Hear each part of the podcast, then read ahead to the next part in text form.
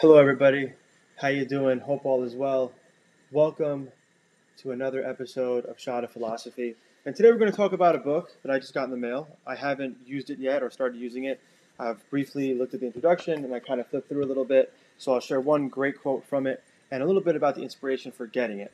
So, the book is called The Time Block Planner by Cal Newport. I'm a fan of his because I love his book Deep Work and it really did change the way I live, like on a daily basis. The book is about how we should sort of schedule and execute chunks of time where we focus on single tasks and sort of let that populate our day versus being constantly distracted or multitasking, right? So I am not a fan of multitasking. I don't believe in multitasking. I, you know, I think I've conveyed many times in the podcast throughout these, you know, over 100 episodes now, the power of attention, the power of focus in such a distracted world.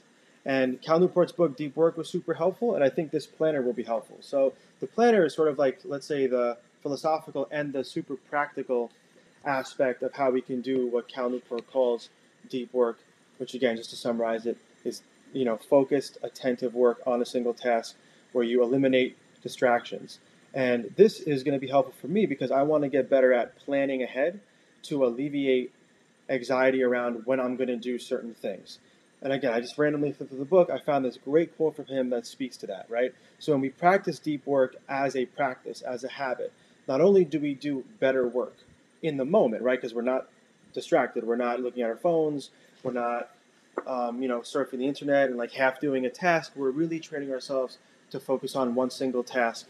And I even, you know, I phrase it as questions, or I'll phrase a task as a question sometimes in my head and just focus on answering that one question right? Um, when it's time to do emails, I'm just doing emails and I'm thinking, how do I respond in a way that's clear and concise and respectful to this person? And I just focus on that, right? I'm not listening to an audiobook at the same time.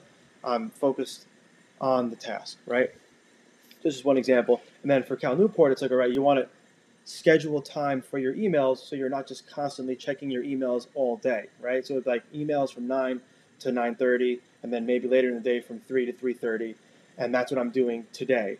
And you kind of have an idea, you know, in the morning, like you schedule that right specifically, so you alleviate the feeling that you have to be checking your email at 12 and at 1 and at 2. You know, at these times I check my email and that's it. So this also is great for cultivating discipline, right? There's a lot of potential benefits from engaging with Cal Newport's ideas. And let me read this idea. This is great. So one really interesting part of the book that I'm looking forward to using is uh, the week ahead pages. So before each week, it says the week ahead. He has a great quote, and then um, just like a, a, page and a half of lines for you to, I guess, map out. Again, I have to read the intro and the instructions still. That's what I'm imagining this is. And I think this is the section that will actually be the most helpful for me. Um, I think, again, you know, I want to alleviate my anxiety. So if I know in the week ahead, this can wait for Friday, this can wait for Sunday, I think that'll help me relax. And I also think for me, another really useful part of this book will be the accountability that it will offer me. So I can look back and actually say, did I spend my day well? Did I spend my week well? And I've sort of been doing this already. I think I mentioned this in recent episodes of the podcast. I've been doing this just in my regular book, um, like my regular notebook, just taking a page and writing out what time I get up and trying to keep track of, you know, am I taking too long to transition between tasks? Am I getting distracted?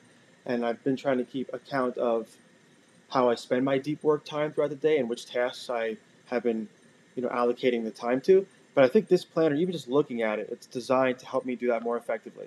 So I think for me, this will decrease anxiety around getting stuff done, and it'll also increase accountability. And those are my two general goals. But again, I have to read the intro and see how that develops. Here's a great quote from Cal Newport. I like this idea a lot. He says, Having deadlines and obligations floating around in your mind is exhausting. It makes it impossible to completely relax, and over time can lead you down the path toward a breakdown. However, once you figure out what work needs to be done and when, it's like a weight being lifted from your shoulders. The uncertainty vanishes. When you work, you can fully concentrate on the assignment in front of you, and when you relax, you can do so without any anxiety. So I think you alleviate the anxiety by getting things done, and also by, once again, for me, I think, allocating and planning and then sticking to the plan for things that you don't have to get done today. I think on the podcast I talked about the ABC method that I got from uh, the book Next Job, Best Job by Rob Barnett. Um, a, stuff you have to do first, right? One to three things, the most important tasks, these have to be done first and with the most attentive, uh, attentiveness. The B list are kind of like good things to do that day that again are just secondary concerns, but you still want to get them done. And then the C list is sort of the stuff like that might be lingering that you really shouldn't do today that you know might become a B or an A tomorrow or even today if you get all your A's and B's done. But C's are the ones like you kind of can ignore, but you don't want to forget them kind of deal.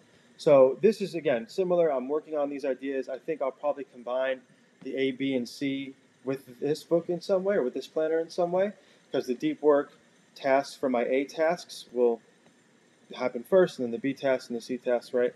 Um, so I think again, planning is a great way to alleviate anxiety as long as we also execute on the plan, right? Because going from week one to week two, if we execute on week one, we build that confidence, especially with a book, right? We can go back and read it and see, oh, I executed, nice, good job. I can then make better plans and be confident that I'll execute them the following week. And I do hope that this alleviates some anxiety for me just around, like you're saying, obligations and deadlines, because I have a couple things going on at once. But he also uh, comes from academia, um, you know, leaving academia ish at the moment, still working on my dissertation though. So that's a test that's just like constantly looming, right? And I'm sure a number of us might relate to this, right? Um, I mean, we could all relate to it, but I'm sure a number of us could really articulate and say clearly, like, here's everything I'm juggling, right? Um, so this is a great way to, I think, have multiple tasks going on or multiple things to juggle and just organize it a little bit, right?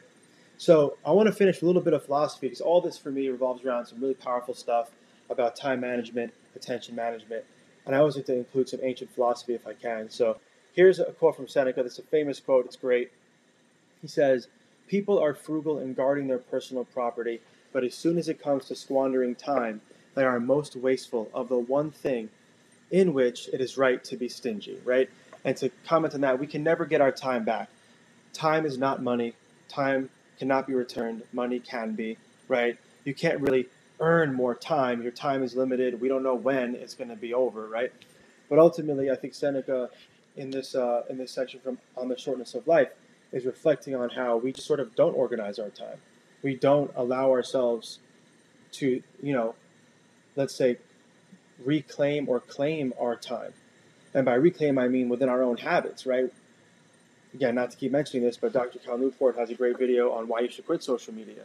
Right, to reclaim some of your time moving forward might mean to say, you know what, I'm going to implement some discipline here, so I can actually use my time and attention towards my highest purposes, towards the things that actually make me happy, towards the things that actually help me improve. Right, so being frugal with our time is a great idea from Seneca that I think this planner would help me, or is going to help me with, and would help anybody with potentially.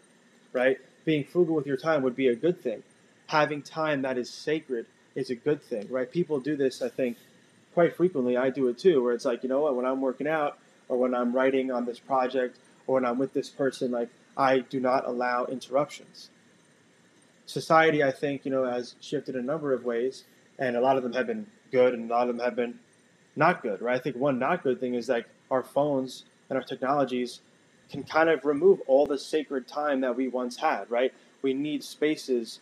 Like one of my my rules when I lived at home, you know, even when I you know moved back home after college was like, if we're going to eat at the table together, do not be on your phone. It was time where it was for the family, and that was it, right? So something like uh, again a self writing practice, an exercise practice, those could also be deep work practices if we don't allow distractions into those spaces and those times.